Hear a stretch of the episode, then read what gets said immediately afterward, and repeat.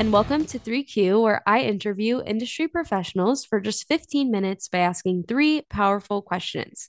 I'm your host, Rachel Vogel, and tonight's guest is Cassie Petrey, co founder of CrowdSurf.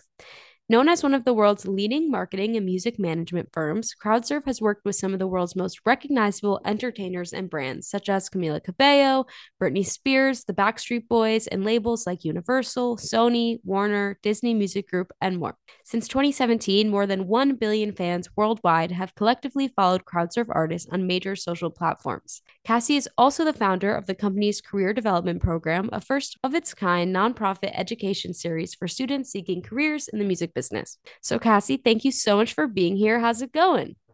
Good. Thank you for for having me. I love the concept of like short 15 minute bits and I'm excited to get into this. So, first question Imagine for a second you're sitting down with your 25 year old self. What one piece of advice would you give her on a personal note?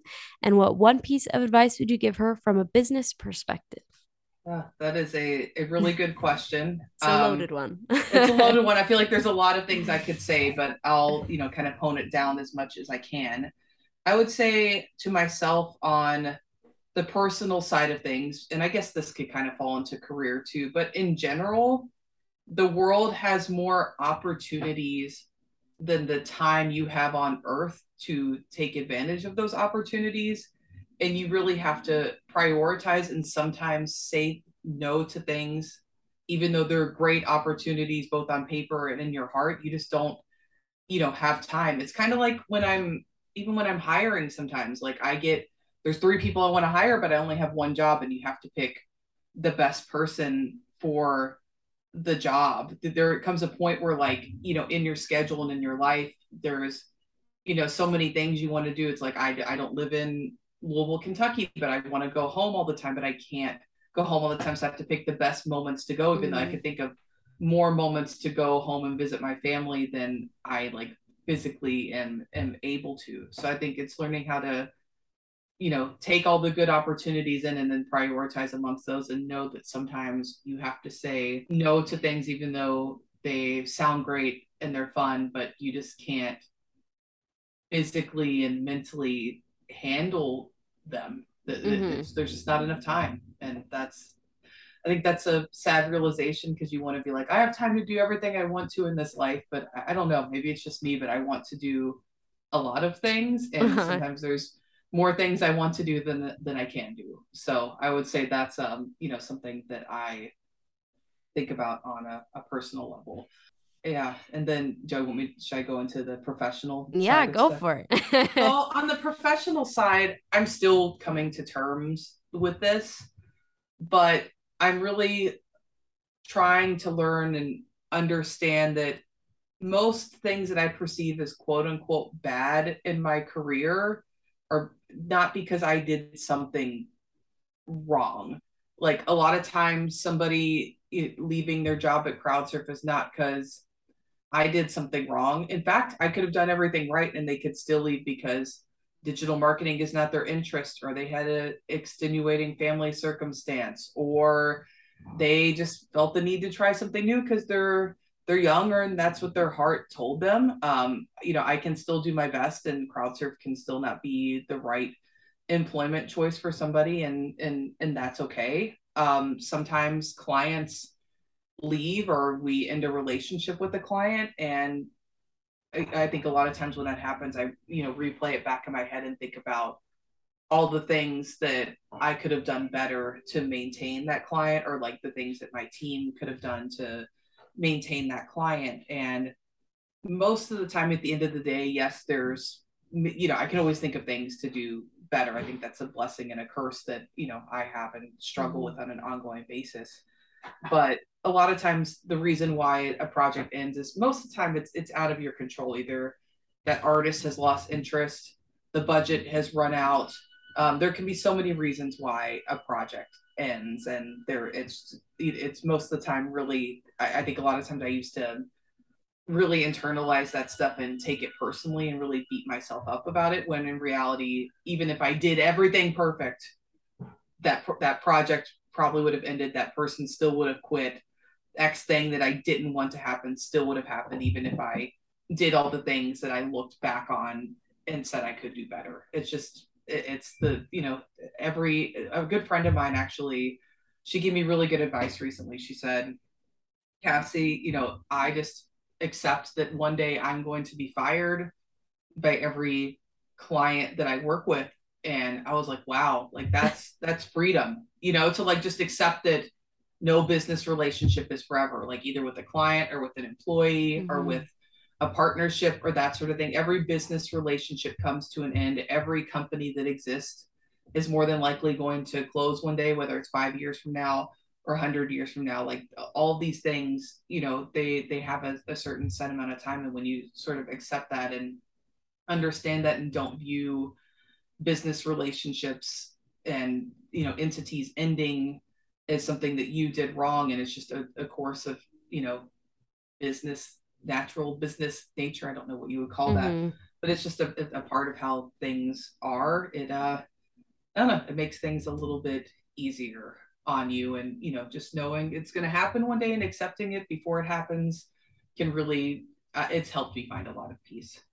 Um, I also encourage people that if they're unhappy in a role, like really assess if it's the role or if it's something else, you know, internally that's making you unhappy with working in general because i've seen a lot of people you know go from job to job to job and i think they think that getting a new job is going to solve the issue they're having with work but actually it's probably like re- not related to the actual job they're doing at all and probably related to some subconscious thing that happened mm-hmm. to them as a child or in school or it's a lot of times it's it's something the thing that's causing problems for you at work is actually something that has nothing to do with work that you need to resolve on your mm-hmm. own and once that's resolved you feel so much better no matter where you're working or what you're doing all right ready for the second question cool Every industry has its dirty little secrets, and we both know that it's no different in the music industry.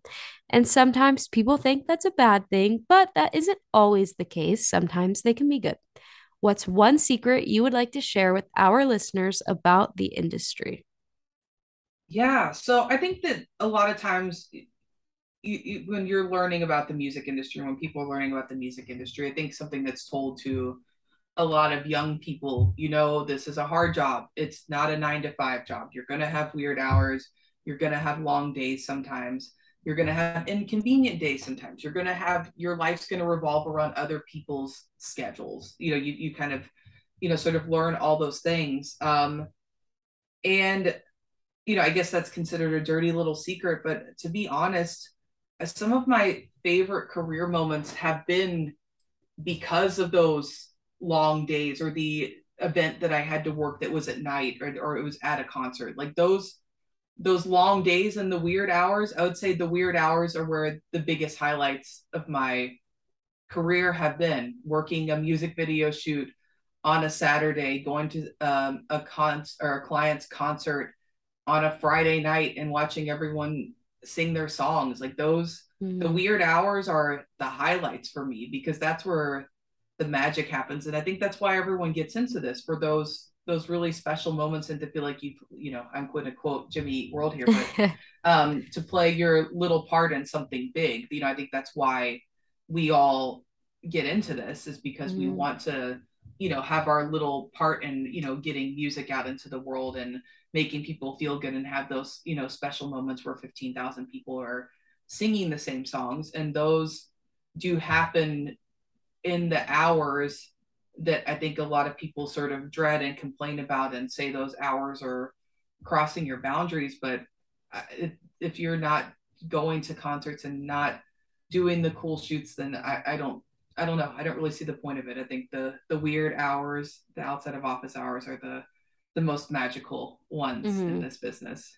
Definitely, and I feel like those are the hours that you never know who you're going to meet. Yeah. Well, and like, you know, in, in music, we are people's nights and weekends. You know, we signed up to entertain people when they're not working or they're not at school. So mm-hmm. that is going to require being available when everyone else is available to engage in those activities. So that that mm-hmm. is part of you know what we're what we're signing up for. I think it's how we balance ourselves in the normal work hours to be available when we need to, but give ourselves a break so that we can accommodate the, those hours. I think that's the that's the sort of magic formula that everyone's trying to figure out right now. Mm-hmm. That's such a unique perspective. Never heard of it that way, but I agree. yeah. All right. Last question. Here we go. Throughout your career, I can only imagine you've been asked a lot of questions, whether for an industry conference, the media, or even a promotion. But throughout all of those interviews and all of those questions, I'll bet there was one that you have never been asked but would have liked to. So, what is that question and what would be the answer? I love this question. So, the question that I thought of, you know, because this has been a topic with a lot of my, you know, colleagues and other people in the music business recently. Um, you know, for me, that I think the question would be, why do you think so many, you know, work boundaries and hour boundaries are crossed in in the music business? Like, why is it so much more intense in this field than it might be in some other fields? And I think it really comes down to that the music business is a dream job for a lot of people. And, and I, I really kind of compare it to, you know, the NBA. Like, okay, so let's say you you're you want to be a star basketball player and you want to be in the NBA. You're gonna have to be the best of the best. You're gonna have to work really hard and you're going to have to put in more hours than somebody who say plays on an intramural league or a church league Right. Um, you're gonna have to you're gonna have to be the best of the best. The reason why, you know, the hours are so crazy and people a lot of times put in more hours than other fields is because you're competing to be the best of the best. This is a top tier career field, and the the best of the best are the ones that that that you know rise to the top. And not to say that there isn't jobs out there for you know that you know have you know more you know quote unquote like normal office hours and and you know that sort of thing. But if if you want the jobs that are like i think the closest to the artist those are where the hours get the craziest and those are the jobs that are the most competitive because everyone wants to be close to the artist. So you're you're gonna have to like if if you want to be the michael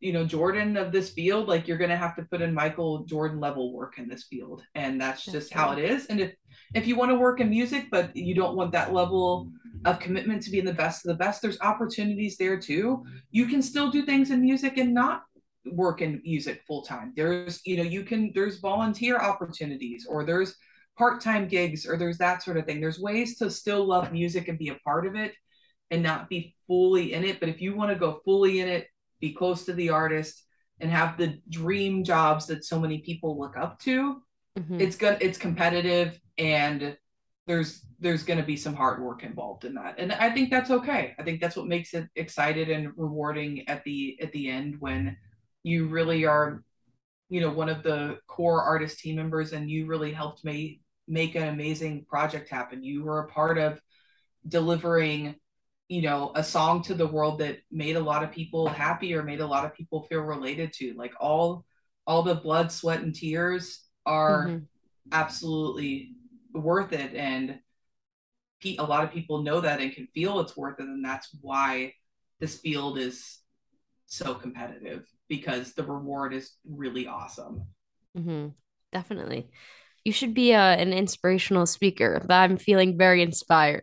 oh, thank you. Your delivery on that was very good. it's, it's hard because I've struggled with this a lot, you know, because I, I, you know, I, and I think rightfully so, there's a lot of movement online about, you know, better work conditions, better mm. hours, better boundaries, and that sort of thing. And I totally get that and, and understand that. And I think a lot of times, and this is something I had to learn too, the only person who can enforce boundaries is yourself. Mm-hmm. Nobody's making you send a text at 10 p.m. at night. You're choosing to send a text at 10 p.m. at night. Like that, that's most situations. And it, it, it makes me sad to see people feel like they have to do that stuff when they, they really, that they're, they're, they're putting the pressure on themselves and it's actually not coming from, from anybody else. I see a lot of people, you, you know, really struggling with boundaries right now, but I think that you kind of have to correct that within yourself 1st mm-hmm. um, before you know figure you know kind of pointing you know other you know fingers at, at people. You have to think about like did somebody say I was going to get fired if I didn't do this? No. Okay. Well, why did I feel the need to do it? And a lot of times when you really psychoanalyze it and get down into it yourself, you realize like, oh, this stems from this trauma I had where I didn't get an A on a test when I was in the first grade. It's really interesting to kind of see where a lot of the, these things are rooted and, and where they, mm-hmm. where they where they start from. But uh, yeah, that's uh that's you know that that's why I've been thinking about this this topic a lot mm-hmm. and you know who the music industry is right for and who it's not right for might need to get a psychologist on next time yeah dive into for, these deeper yes for sure Awesome. Well, Cassie, it has been so great having you on tonight. I appreciate you taking the time to chat with me. Of course. And to all my listeners, I know you enjoyed hearing from Cassie just as much as I enjoyed speaking with her. So stay tuned for next week's episode of 3Q, where I interview industry professionals for just 15 minutes by asking three powerful questions. See you next time.